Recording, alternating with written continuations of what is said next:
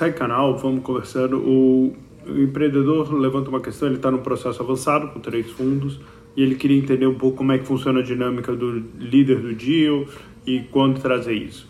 Uh, tipicamente o que acontece é você vai receber a sua primeira term sheet se uh, que ele é o cara que você quer como líder do deal uh, você fala para ele olha quero que você lidere estou super feliz que você trouxe a que você me fez a oferta mas eu gostaria de trazer esses dois outros investidores juntos podemos abrir um sindicato e você tem essa negociação com quem você quer como líder né ah, se, se é um dos outros dois, o que você vai fazer é passar a mão no telefone e falar: recebi o term sheet, preferia que você liderasse essa rodada, você pode ah, liderar, você me bota o term sheet para a gente poder avançar.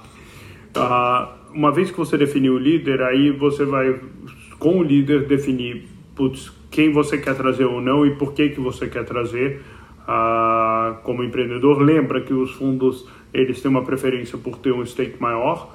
Então, eu prefiro, eu posso abrir a mão de, de algum espaço no deal se o cara trouxer valor. Se ele não trouxer nenhum valor para a relação, é mais complicado. Então, acho que você tem que definir com quem você quer, quem que você quer que, se tiver que escolher um, quem é aquele cara, e aí com ele orquestrar os outros. Os fundos se falam, mas tipicamente eles não se falam antes de pedir autorização para o empreendedor. Então é possível que, uma vez definido quem é o líder, uh, o líder fale, putz, fala para o cara me ligar.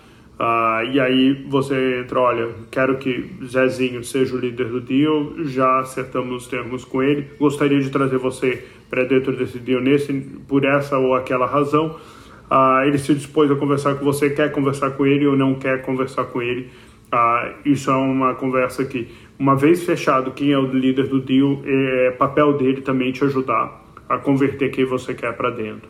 Tá? Ah, só penso um pouquinho nessas dinâmicas, ah, que se não tiver uma razão clara pela qual, pela qual trazer aquele investidor adicional, ah, a preferência do líder do deal vai ser sempre ficar com ownership maior, uh, porque dado que ele vai dedicar o tempo e vai estar no board, é melhor colocar mais dinheiro para trabalhar e ter uma participação mais relevante dentro da empresa do que não.